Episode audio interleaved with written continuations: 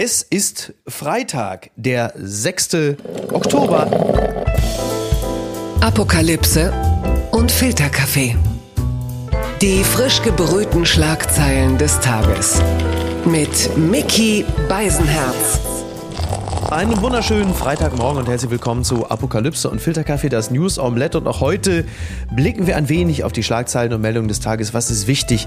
Was ist von Gesprächswert? Worüber lohnt es sich zu reden? Und ich freue mich, dass er wieder zu Gast ist. Das letzte Mal ist schon wieder so absurd lange her. Man fragt sich manchmal, Kinder, wo ist die Zeit geblieben? Wir haben uns äh, vor einer Woche hinter den Kulissen des Fernsehpreises äh, getroffen und haben uns mehr oder weniger gegenseitig High Fives gegeben. Er ist nämlich Journalist, Reporter und Autor für Print und Film und hat gerade eben den Fernsehpreis 2023 erhalten für die Pro7-Produktion Verlassen und Vergessen. Afghanistan im Griff der Taliban. Ein guter Freund dieser Show, Thilo Mischke, ich grüße dich. Guten Tag. Toll hast du mich vorgestellt. Ja, aber es ist ja so, es ist ja so, ich habe mich total gefreut, dich zu sehen, zumal ich mich beim Fernsehpreis wirklich über, über, über die wenigen Menschen wirklich gefreut habe, denen ich äh, emotional sehr eng verbunden bin und habe mich total gefreut, dass du gewonnen hast. Wie toll. Also natürlich mehr als als verdient und auch schön, dass Pro7 ähm, bei denen ich manchmal das Gefühl habe, dass, also ich sag's mal ganz vorsichtig, dass sie die Uncovered-Produktion gerne auch ein bisschen prominenter ausstellen könnten. Schön, dass äh, der, der Wagemut mit Journalismus im Fernsehen zu reüssieren, dass das dann auch belohnt worden ist mit dem Fernsehpreis. Das war äh, eines der gar nicht so zahlreichen Highlights des Fernsehpreises. also tatsächlich haben wir uns auch sehr gefreut, dass wir diesen Preis gewonnen haben, auch weil wir einfach im, im wir haben einfach nicht damit gerechnet. Es mhm. gab zwei sehr starke Filme über die Ukraine ja. von den öffentlich-rechtlichen und da traust du dich ja auch nicht zu sagen, dann im Vorfeld, na gewinnt er, na klar besiegen wir die Ukraine mit ja, unserem Afghanistan-Film. So, so eine ja. Gespräche willst du da auch gar nicht führen, deswegen bist du da ganz still ja. und äh, deswegen waren wir sehr überrascht. Ja, total. Ja, es war wirklich sehr schön. Ähm, das, das war toll. Du hattest äh, übrigens gerade, weil du bist ja, du bist ja ein Mann, der die Hintergründe auch äh, immer beleuchtet. Du hattest gerade gefragt, ist das eine Schrankwand da im Hintergrund? So, das will ich dir zeigen. Wir befinden uns nämlich gerade in meinem Elternhaus und ich äh, sende hier äh, von Omas alter Etage. Als ich mit Robin Alexander aufnahm, habe ich äh, aus Omas Küche gesendet. Jetzt sende ich aus Omas Schlafzimmer. Also du hast es mit mir immerhin schon mal in Omas Schlafzimmer geschafft, Thilo.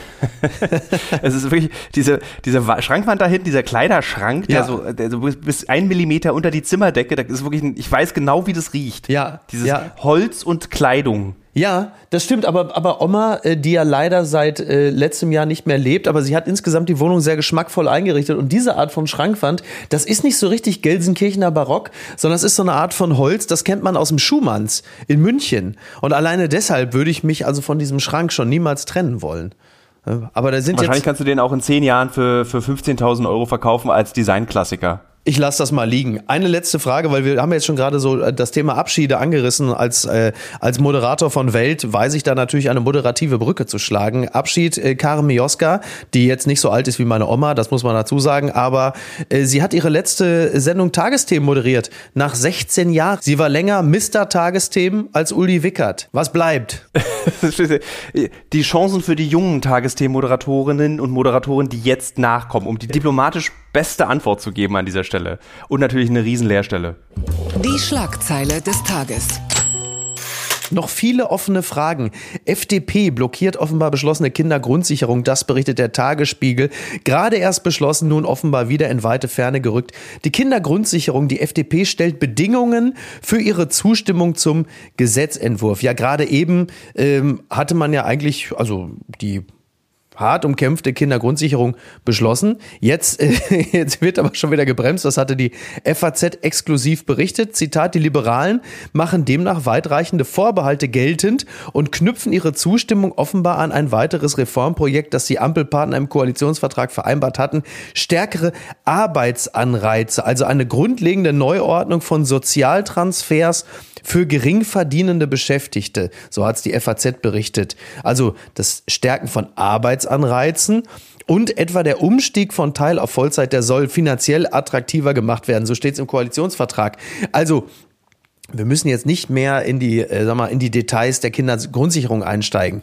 Und doch für dich als, als Bürger und Journalist, was bleibt hängen, wenn du hörst, die Kindergrundsicherung kommt doch nicht, weil die FDP blockiert? Das ist so, ich, ich finde das so assi. Das ist so unangenehm. ja. Also es gibt so zwei Dinge, die mir da aufgefallen sind bei der Sache. Weißt du, die Kindergrundsicherung sollte eingeführt werden, um den Zugang zu Geld zu vereinfachen. Mhm. Jetzt gibt es eine Debatte, die von Arbeitsanreizen spricht, was ja wieder diesen widerlichen FDP-Reflex auslöst, dass die Leute ja einfach alle faul sind. Mhm. Das ist so, ähm, so unangenehm, wenn man immer noch irgendwie im 21. Jahrhundert den Menschen in Deutschland vermitteln möchte, dass der, der arm ist, immer auch gleich faul ist. Mhm. Und ich muss da meine geschätzte Kollegin von der Zeit kurz erwähnen, Anna Meyer. Ich weiß nicht, ob die, die auch mal Gast, als Gast ja, ja, hier ja, war, die ein Buch über Armut geschrieben hat. Sehr gut. Und dieses Buch kann man wirklich einfach empfehlen, wo sie von ihrer eigenen Kindheit und mhm. Armut erzählt, um zu verstehen, was ist eigentlich Armut. Ja. Und Armut ist eben nicht RTL 2 und äh, faules Packzeug, so wie es die FDP bezeichnet, sondern Armut ist einfach ein äh, ein nicht selbstgewähltes, furchtbare Entscheidung, die einfach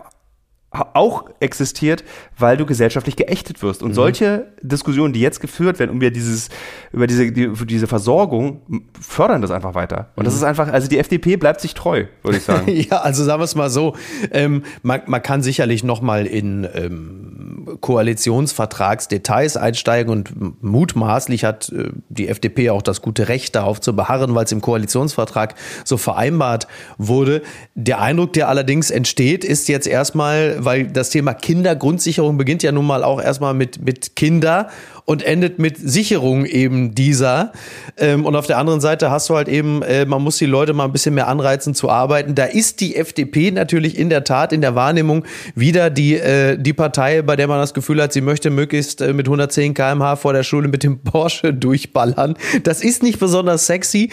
Die Frage ist natürlich, warum kommen die damit jetzt um die Ecke? Und das mag möglicherweise auch mit zwei anstehenden Landtagswahlen zu tun haben, in denen eine FDP sicherlich auch ähm, nochmal versucht ist, ihr Profil zu schärfen. Im Zweifel wieder einmal zu Lasten der Regierungskoalition, die erneut brüchig, wackelig, hm. uneins dasteht, denn das ist das, ja, egal ob man jetzt auf, auf Seiten der FDP ist oder ob man auf Seiten der Grünen ist oder ob man vielleicht mit diesen Parteien gar nichts zu tun hat, aber der Eindruck, der entsteht, ist natürlich immer der einer Handlungsunfähigkeit dieser Regierungskoalition, die einfach nicht vorankommt, denn egal wie man zu dem Thema steht, ja, und dein Punkt ist äh, ein sehr nachvollziehbarer und in der Tat ist es sehr lohnend, äh, das zu lesen, was Anna Meyer geschrieben hat, aus den Gründen, die du gerade genannt hast.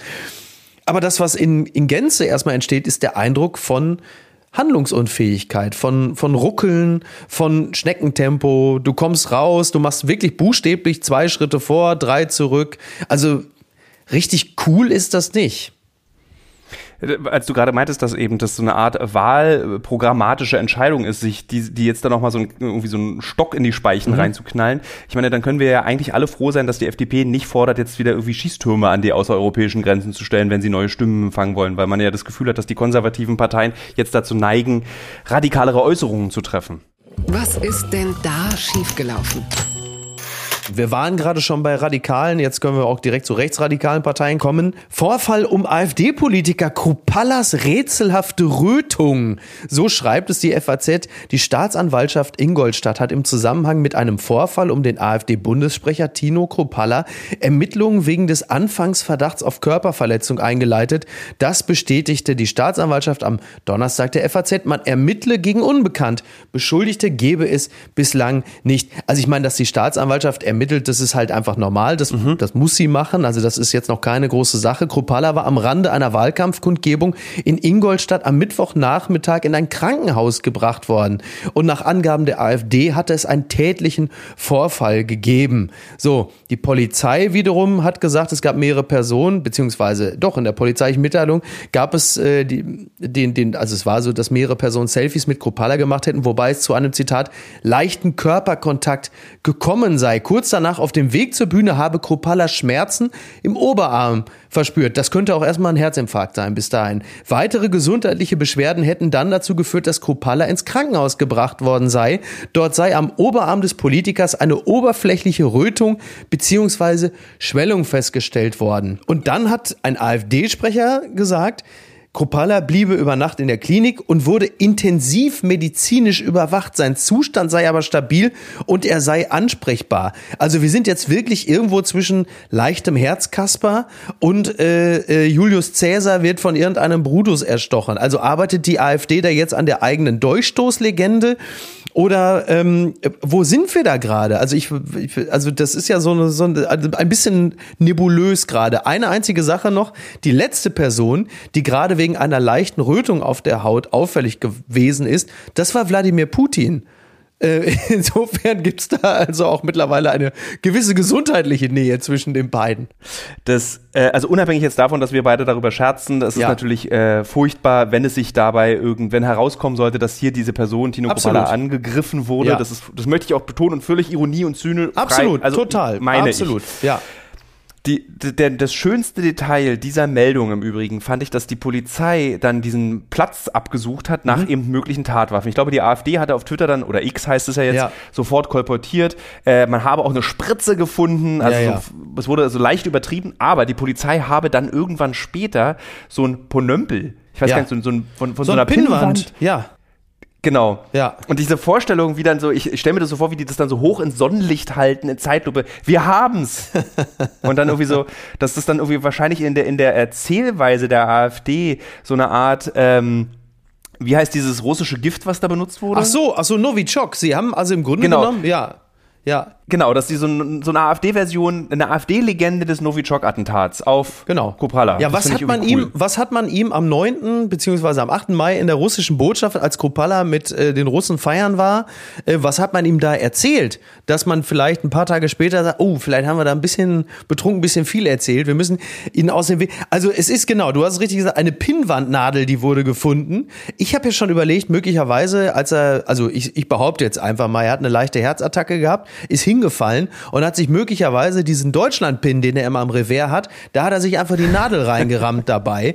Und ähm, du hast völlig recht und du sagst es auch völlig zu Recht, sollte es eine Attacke gegeben haben auf den Vertreter einer demokratisch gewählten Partei. Ja, so, dann geht das natürlich gar nicht. Und wir wissen auch, dass wir uns in Zeiten befinden, in denen es durchaus auch schon ähm, linksseitig zu Attacken auf unliebsame Leute gekommen ist. Wir erinnern uns daran, Konstantin Schreiber, ähm, der Autor, äh, ist, also sag mal, von mir aus sage es auch islamfeindlicher Bücher aus der Perspektive der Linken, äh, hat eine Torte ins Gesicht gekriegt. Das ist natürlich auch hochgradig übergriffig und auch schon so der Eintritt in die Welt äh, der Gewalt, um es mal vorsichtig zu sagen. Das ist alles richtig. Das das Problem ist nur, die AfD-Vertreter und Vertreterinnen sind aufgrund äh, diverser Vorfälle in der Vergangenheit, die sich in der Regel als Fake herausgestellt haben, äh, ein bisschen vorbelastet, was ihre Glaubwürdigkeit angeht. Gerade eben gab es ja auch noch die Meldung, dass Alice Weidel ähm, äh,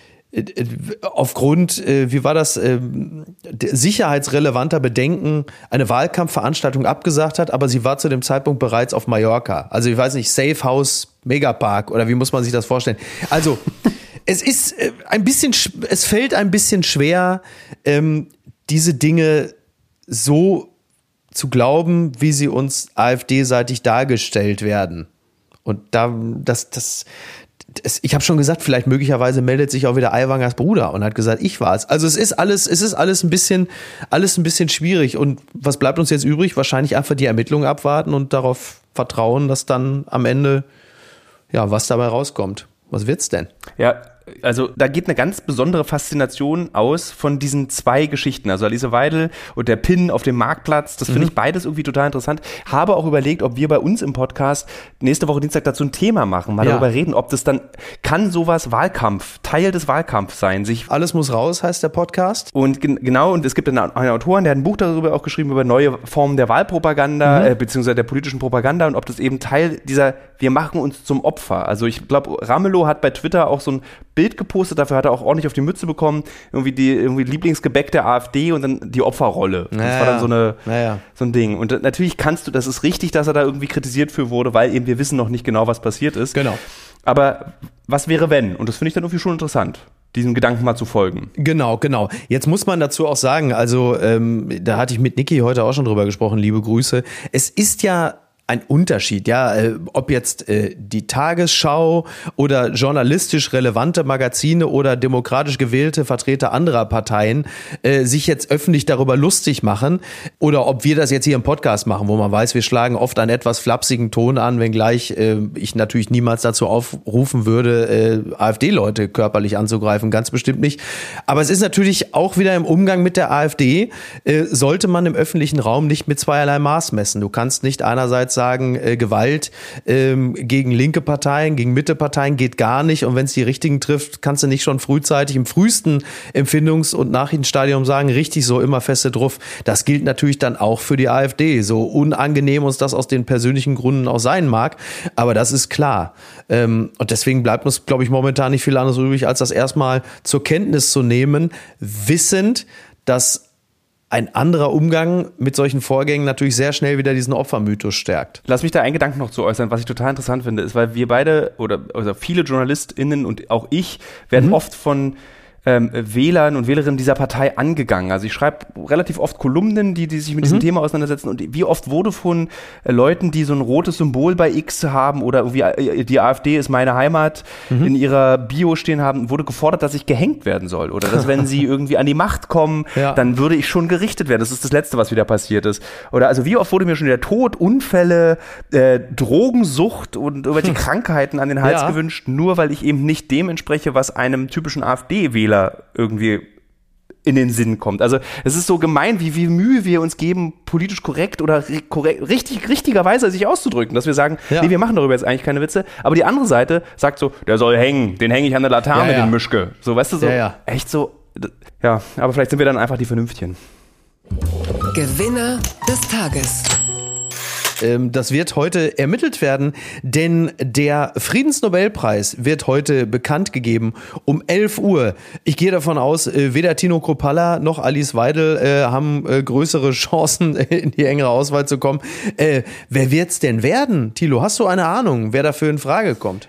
Äh, Salman Rushdie hat ja nicht den Literaturnobelpreis gewonnen. Das ist wahr, ja ja. Aber es wäre schon witzig, wenn sie Rashti dann einfach den Friedensnobelpreis geben, einfach jetzt auch im Sinne dieses, dieser, dieses, dieser, äh, dieses, dieses Staates Iran, wie mhm. er mit seinen Bewohnerinnen und Bewo äh, besonders mit seinen Bewohnerinnen umgeht. Ja. Und wenn man dann sagt, wir geben jetzt einfach äh, Rashti den Friedensnobelpreis, weil er einfach seit er wahrscheinlich irgendwie 20 ist, ja. auf der Flucht ja. ist vor diesem Staat. Und jetzt, ich meine, das ist schon auch krass. Interessant. Und er ist ein Symbol ähm, geworden. Er ist ein Symbol geworden. Die Frage ist halt nur, möchte ein Salman Rushdie nicht vielleicht möglicherweise doch lieber den Literaturnobelpreis als den Friedensnobelpreis? Er stünde dann ja auch an einer Reihe mit äh, Arafat Peter und Obama. Peter. ja, also bei Peter den Literaturleuten. Vielleicht so, sagt er auch. Vielleicht sagt er auch ja, stimmt. ja, ja. Ne, äh, ähm, du hast den Literaturnobelpreis gerade angesprochen. Der wurde gestern vergeben und zwar an Jon Fosse. Und jetzt muss ich, du bist ja, du bist ja ähm, ein, ein Buch, ein Buchhändler Innensohn, muss man ja sagen. Äh, mhm. Ich will es ganz ehrlich bekennen, als die Push-Mitteilung kam, Literaturnobelpreis vergeben, ich hatte überlegt, für Apofika. Oh, wie spricht man denn aus? John Fossey? Oder ist das eh stumm? Heißt der John Voss? Nur um dann bei Studio 9 im Deutschlandfunk Kultur von Corbinian Frenzel serviert zu bekommen, dass der Mann natürlich Jon Fosse heißt, was daran liegen könnte, dass er Norweger ist. Ich kannte den Mann nicht. Ich kannte ihn nicht. Aber ähm, der Korrespondent bei Studio 9 ist also völlig aus der Fassung geraten über das Werk von Jon Fosse. Es scheint sich also, es scheint sich also äh, zu lohnen. Ähm, Mehr kann ich dazu aber allerdings ehrlicherweise auch nicht sagen. Ne? Ganz witzig, der wird verlegt in einem äh, schwedischen Verlag, im mhm. Atlas Verlag. Und ja. ich kenne, habe vor kurzem die Frau, die in diesem Verlag arbeitet, interviewt zum Thema Bandengewalt in Schweden. Weil ja. die machen auch so ganz viel Antirassismus und das ist sozusagen nicht jetzt irgend, also sie machen so äh, auf Regierungsebene beratende Funktion, NGO-mäßig, wie wir mit diesem Problem in Schweden umgehen. Ja. So, ja. Also haben, haben wir auch einen Film zugemacht und die ist vollkommen ausgetickt heute. Diese Frau ist wirklich die ernsteste Frau, die ich je in meinem Leben getroffen habe. Okay. Ähm, und ich guck so, ich scroll so durch Instagram und plötzlich rennt die schreiend die Straße entlang und irgendwas auf Schwedisch steht da und ich so, hä, was ist denn los? Und bis ich dann feststelle und es in meinem Kopf übersetzt habe, dass der Verlag von ihr jetzt eben einen Nobelpreisträger im Programm ah. hat, was natürlich egal wie ja. links der Verlag ist, das bringt Kohle, wenn du so ein, ja.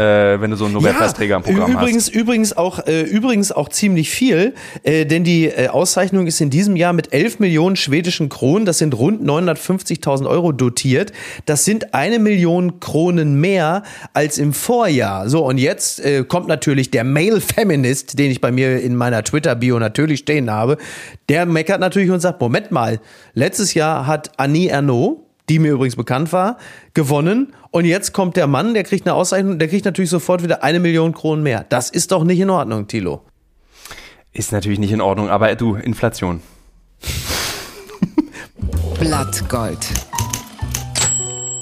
Warum Scholz bei Taurus zögert, das erklärt die Süddeutsche Zeitung. Der Kanzler will Kiew vorerst keine Marschflugkörper liefern. Alles hängt an der Frage, ob die Bundeswehr auch die Kontrolle der Angriffsziele übernehmen muss. Dabei geht es um rechtliches und technisches, um Ängste und Vertrauen. Ja, eine der ersten, die auf das Nein des Kanzlers reagiert hat, war natürlich Marie-Agnes Strack-Zimmermann. Die schrieb bei Ex, Trotz gehört in den Kindergarten nicht ins Kanzleramt fortwährendes Zaudern mit fragwürdigen Argumenten, kostet schlichtweg Menschenleben unfassbar. Ähm, das ist ein klassischer Dialog zwischen Olaf Scholz und der, äh, sag mal, äh, Innerregierungskoalition, Opposition. Ähm, und man stellt sich natürlich die Frage, warum zaudert, warum zögert Scholz dieses Mal?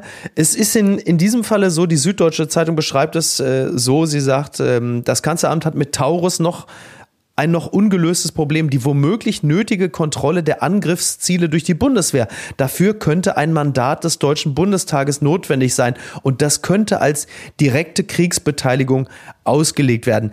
Da muss ich sagen, da habe ich offen gestanden meine Zweifel. Also da ist ja Putin bei dem wir ja schon nur seit anderthalb Jahren sagen, was legt er jetzt als direkte oder indirekte Kriegsbeteiligung aus?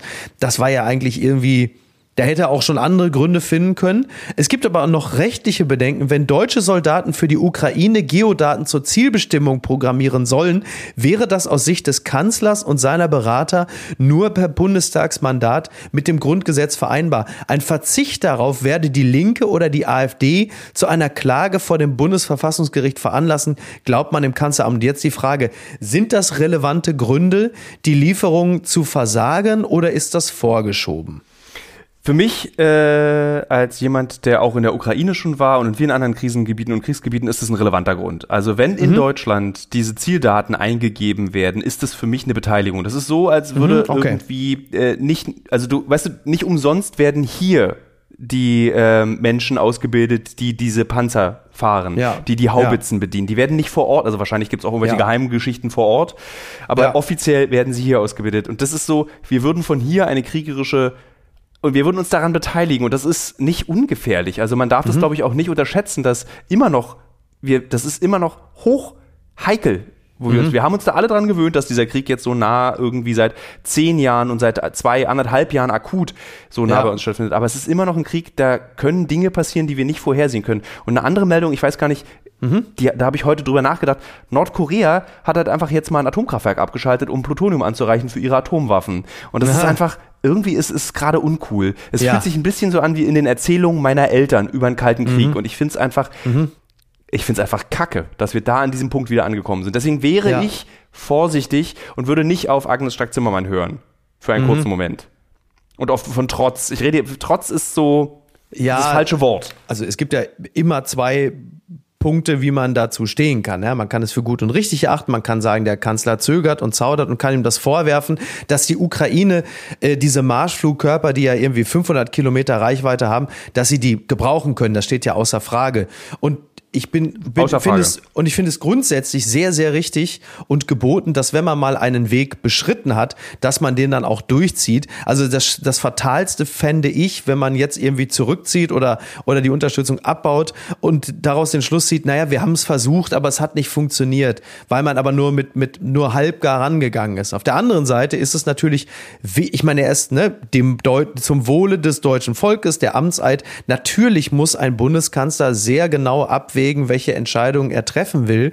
Und ähm, du hast es ja richtigerweise gesagt, das kann man natürlich als direkte oder indirekte Beteiligung deuten. Das geht aber nun seit anderthalb Jahren so. Also das ist dann wieder so ein bisschen ähm, diese Putin-Astrologie, wo man überlegt, so was ist jetzt für Putin ein Kriegseintrittsgrund oder der Moment und was nicht.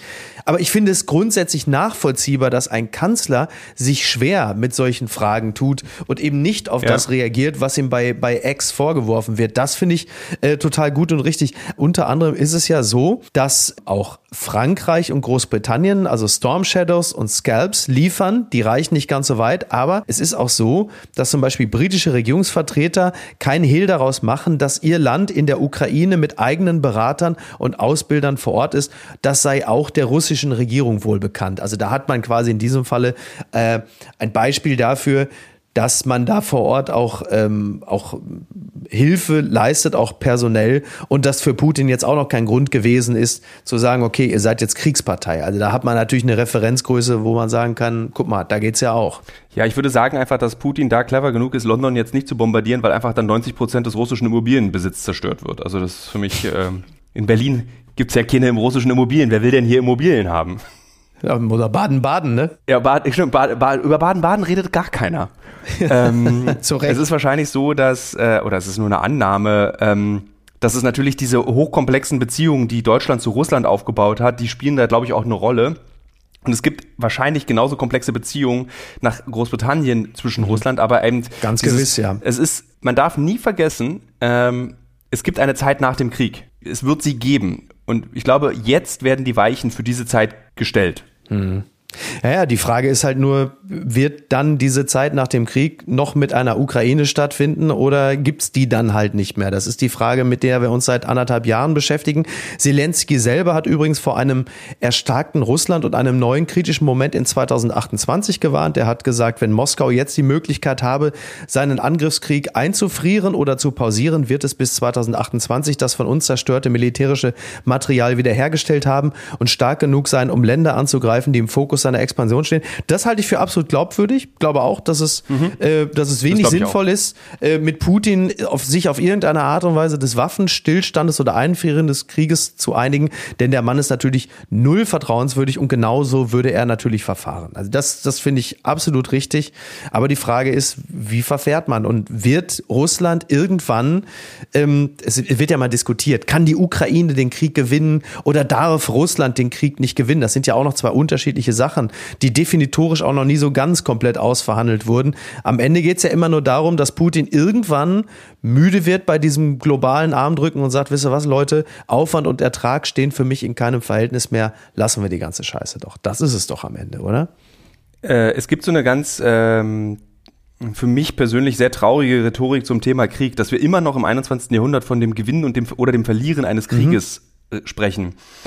Wenn wir in die jüngsten Kriege gucken, da gibt es keine Gewinner oder Verlierer. Gucken wir nach Afghanistan. Wer hat denn da ja. gewonnen? Wer hat denn da verloren? Gucken wir nach Syrien, in den Irak. Gucken wir nach Kurdistan, das jetzt bombardiert wird gerade von der Türkei. Also ja. das sind so Kriege, die, ich glaube, dass die Kriege des 21. Jahrhunderts so globalisiert sind, dass es, ist eine These, es ist wirklich nur eine These, die ich hier mhm. äußere, dass es sowas ist wie, wie so das Apple des Grauens. Du willst mhm. diese Firma Apple will so lange wie möglich das iPhone melken, will so lange wie möglich immer neue Produkte rausfinden, die wir, die wir rausbringen, die wir toll finden. Mhm. Und genau so kann man, glaube ich, auch Kriege führen auf internationaler, globalisierter Ebene, dass du diese ganz lange rausziehst, damit Rheinmetall ganz viel Waffen verkaufen kann, mhm. dass internationale Rüstungsunternehmen einfach sehr viel Waffen verkaufen. Und auch das sage ich extrem unzynisch und überhaupt, ja. sondern das ist einfach das Geschäftsmodell Krieg ist jetzt nicht mehr mit einem Ziel versehen, mit einem Ende versehen, mhm. sondern das Geschäftsmodell Krieg funktioniert richtig geil, wenn du einfach lange, wirklich lange Konflikte hast.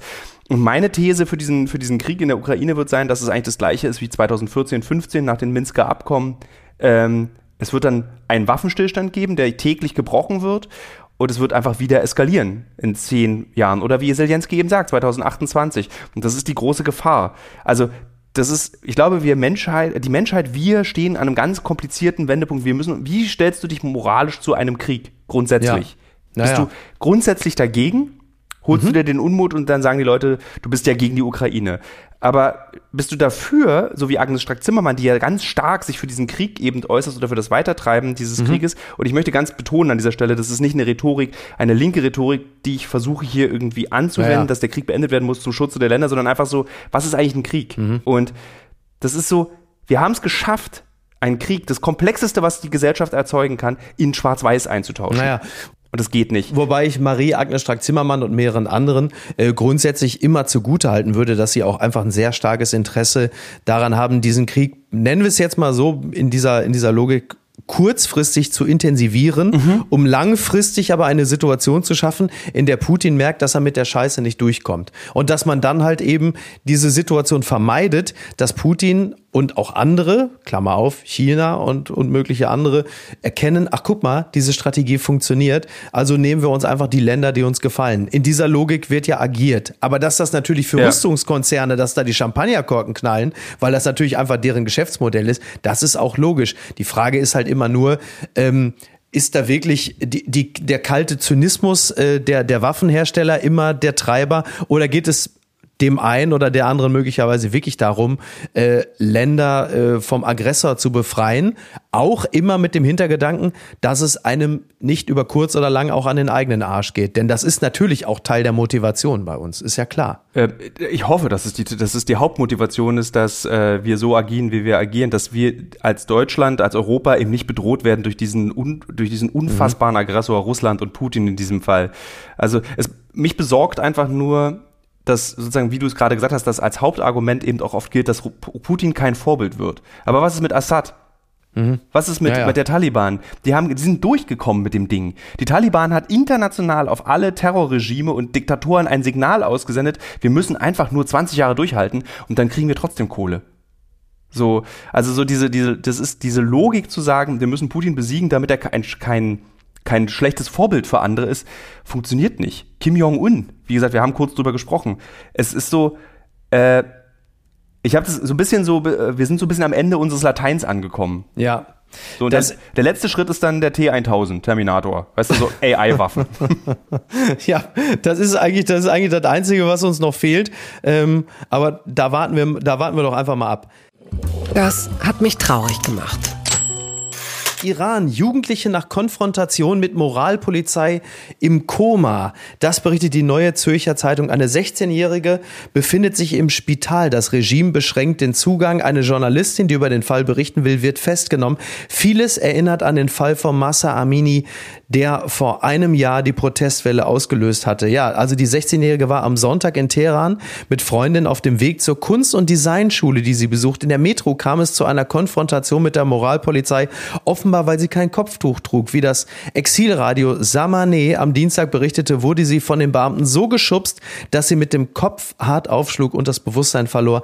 Der Sender berief sich dabei auf mehrere Augenzeugen des Vorfalls. Also rund, ja, ein Jahr nach dem Fall Masa Amini haben wir jetzt einen sehr ähnlich gelagerten Fall, in dem wieder die Moralpolizei buchstäblich zugeschlagen hat und am Ende wieder ein junges Mädchen im Koma liegt das sei noch äh, der guten Ordnung halber äh, angefügt, dass äh, die iranischen Behörden eine eigene Darstellung der Ereignisse geliefert haben. Demnach war die 16-Jährige wegen, Zitat, niedrigen Blutdrucks beim Betreten der U-Bahn in Ohnmacht gefallen und bei dem Sturz mit dem Kopf hart aufgeschlagen. Ähm, ich glaube, das können wir äh, wirklich ins Reich der, der Lügen äh, dieser Propag der, dieses propagandistischen Systems verweisen. Ähm, Du selber hast gerade Afghanistan schon angesprochen und die totale Ausweglosigkeit dieser Situation. Ähm, inwieweit glaubst du, dass das, was jetzt geschehen ist im Iran, zu einer weiteren Protestwelle führen kann, die eine Wucht hat, wie wir es vor gut einem Jahr erlebt haben? Also jetzt werde ich zum Zyniker. Jetzt habe jetzt mhm. sozusagen jetzt entscheide ich mich, das zu machen. Ich glaube, dass die ja. westliche Welt äh, was den Protesten in Iran, äh, im Iran äh, betrifft, einfach satt sind. Sie, das ist mhm. sozusagen, das ist, wird jetzt keine großen Veranstaltungen mehr am Brandenburger Tor geben. Man hat mhm. sich daran gewöhnt, mhm. äh, an, die, an, an die Tatsachen, die im Iran seit Jahrzehnten ja. einfach stattfinden. Also die Unterdrückung der Frau, Mhm. Diese äh, Misogynie, die dort herrscht. So, das ist so da ein Alltag und das ist für uns und die westliche Welt wahrscheinlich, und das ist, jetzt spricht der Zyniker aus mir, eben auch Alltag ja. geworden. Also ich kann mir, ja. ich glaube nicht, dass es zu ähnlich großen Protesten kommen wird wie vor ja. einem Jahr. Zu wünschen wäre es.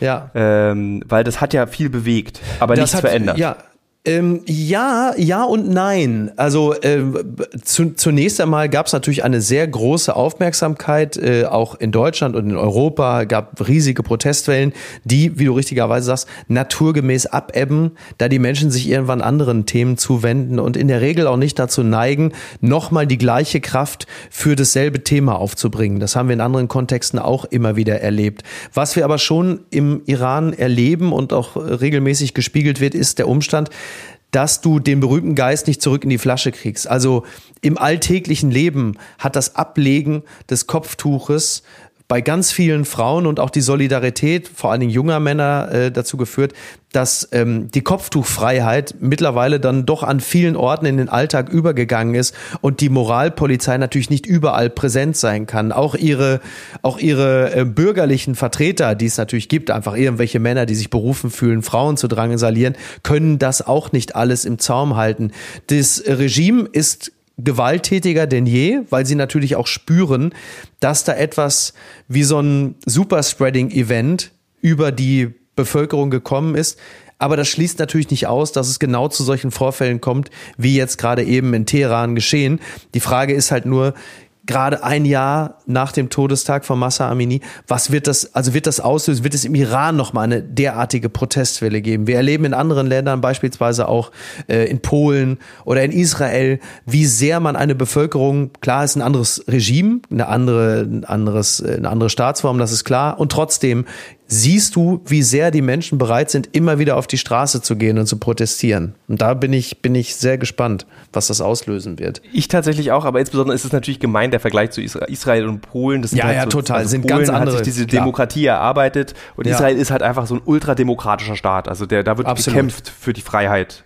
Es geht auch äh, in dem Falle wirklich nur um die, um die Bürger. Ja. Ne? Es geht nur um die, um die Kraft, ja. wirklich Hunderttausende zu mobilisieren. Klar, also, ne, also der, der Vergleich der, der Staatsformen verbietet sich, weil die nur wirklich nichts miteinander zu tun haben. Das ist wahr, ja. das stimmt schon.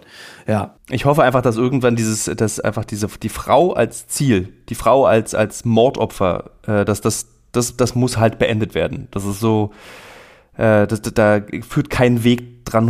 Also es, es, es, klingt immer so bescheuert, wenn wir, bei, wir beide jetzt hier aus Deutschland darüber ja. reden, über iranische Frauen und wie sie einfach ermordet werden, wie Männer, Brüder, Väter in Gefängnissen sitzen und hingerichtet werden für den Kampf ja. äh, für die Freiheit. Ähm, und es, es ist so, ey, 21. Jahrhundert. Was, was, haben wir schon alles durch als Menschheit? Was haben wir in 2000 Jahren äh, Christentum in Europa alles erlebt? Und äh, am Ende bewegen wir uns irgendwie im Kreis. Und das ist einfach krass. Ich finde es einfach, es ist so erschöpfend manchmal. Ja, so absolut. Dieses Total. Also ich weiß Stelle, gar nicht, was ich sagen soll. Ja. ja. Ich möchte an dieser Stelle kurz noch grüßen und auch nochmal erwähnt haben, wir waren ja bei dem Fernsehpreis, plötzlich stand ja äh, Asam Jangravi auf der Bühne, eine äh, iranische Frau, eine der beiden jungen Frauen, denen Joko und Klaas damals ihre Instagram-Accounts überlassen haben und haben ja die beiden jungen Damen äh, eingeflogen aus äh, Frankreich und Kanada. Ähm, Sie waren ja auch, Joko und Klaas waren ja nominiert für die 15 Minuten bezüglich des Iran, haben diesen Preis nicht bekommen, den Fernsehpreis. Und als Joko für seine ähm, Amazon-Doku The World's Most Dangerous Show den Preis gewonnen hatte, hat er die Gelegenheit genutzt, Asam Jangravi nochmal eine Bühne zu bieten, um äh, nochmal das Thema äh, ähm, Iran und Frauenrechte nochmal sehr prominent, zumindest im deutschen Fernsehen zu präsentieren. Das war sehr schön. Das war einer der, auch eines der wenigen Highlights während dieses Fernsehpreises. Hat aber auch gezeigt, wie weit das Thema mittlerweile aus unserer Öffentlichkeit schon verschwunden ist. Und ähm, gut, ich will jetzt nicht die Fernsehpreisjury dafür kritisieren, dass sie den 15 Minuten nicht den Preis gegeben hat. Es gibt ja auch durchaus andere preiswürdige Formate. Äh, ich hätte es schön gefunden, aber ich fand es sehr, fand's sehr, sehr gut, dass Joko die Gelegenheit genutzt hat, ihr nochmal die Bühne zu bereiten. Also das war, das hat mich, äh, hat mich wirklich sehr gerührt. Und äh, ich habe da auch ich neige jetzt auch nicht unbedingt zu Standing Ovations, aber irgendwie fühlte es sich gut und richtig an. Ich glaube, das, das ist gut, dass, dass die Welt äh, Joko, wir beide jetzt hier in diesem Podcast, wenn wir weiter darüber reden, wird es nicht vergessen werden. Das ist, glaube ich, das Wichtige. Das ist sie jetzt. Die Wende. Wenn einer zu Hause arbeiten kann, ist er unwichtig. Maschmeyer knöpft sich Trigema-Chef vor.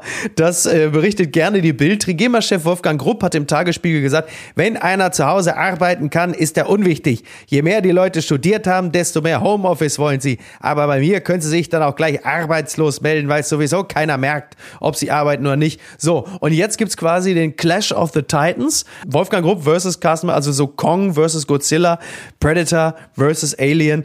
Denn jetzt kommt Maschmeyer, schaltet sich ein und ähm, der äh, sagt jetzt zu Bild, wenn du jemanden nicht wenn du jemandem nicht zutraust, zu Hause zu arbeiten, hättest du ihn gar nicht erst einstellen sollen. Er sagt auch, manche Chefs würden glauben, dass ihre Mitarbeiterinnen und Mitarbeiter im Homeoffice weniger produktiv sind. Maschmeier, aber es zählt nicht die Zeit, die man am Schreibtisch sitzt, sondern das Ergebnis zum Schluss. Kontrolle demotiviert, Kontrolle führt zur Unproduktivität.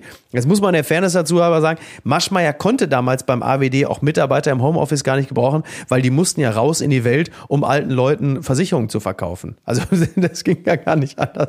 Was hätte denn, wenn die Mitarbeiter vom AWD alle zu Hause geblieben wären? Ne? Da hätte man diese ganzen tollen Finanzprodukte ja gar nicht an die Leute bringen können. Ne? so eine Klinke wird ja nicht im Homeoffice geputzt, oder? Also bitte. Ich habe hab das auch gelesen, habe mich so gefragt, dieses Äffchen, ist das eigentlich ein offizieller Mitarbeiter bei Trigema oder ist der das Trigema so, wohnt ja, ja, der, der ist da auf, äh, ich glaube, was ist das, 410 Euro Basis oder so, ja.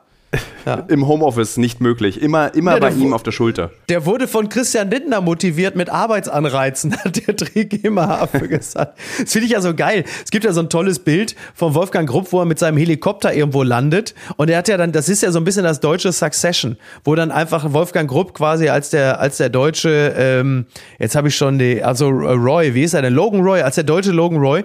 Aber Logan Roy von Succession hatte halt nie diesen Trigema-Affe auf seinem Hubschrauber. Und da stand ja auch auch nie drauf, hey Fans, was ich einfach total geil finde. Wenn Wolfgang Gruppe hier vor landet mit einem Hubschrauber, wo ein Affe drauf ist und da steht, hey Fans, wie toll ist das denn? Ja? Fehlt mir irgendwie. Kann ich dir mal eine Frage zu, zu Trigema? Ja. Ich muss da mal so als Ostberlin ja. sozialisierter Mensch zu Trigema. Bitte. Ist das so eine, gibt es das bei euch drüben über, gibt es so Trigema Concept Stores oder wo kauft man das denn? Ich habe es noch nie in echt gesehen. Ich kenne nur die Werbung. Ja. Mehr kenne ich dazu nicht. Und diese, dass also, der immer wieder auftaucht. Ja, also Trigema ist eigentlich so eine Kleidung, ähm, die man eigentlich nur daher kennt, weil in den äh, 90ern ein Onkel damit mal Tennis gespielt hat. Also das ist so, oder das tragen so, das tragen so mit 50er beim Rasenmähen in so knappen Trigema-Shorts, wo so ein Ei links raushängt. Das ist eigentlich so immer Trigema für mich gewesen. Ich habe mir allerdings jetzt eine wirklich sehr coole, so ein Windbreaker von Trigema gekauft, in so einer Tricolor, so, also weiß, rot, blau und er sieht super geil aus und so geil, dass Niki mir den natürlich sofort abgezogen hat und damit jetzt irgendwo durch Hamburg flaniert.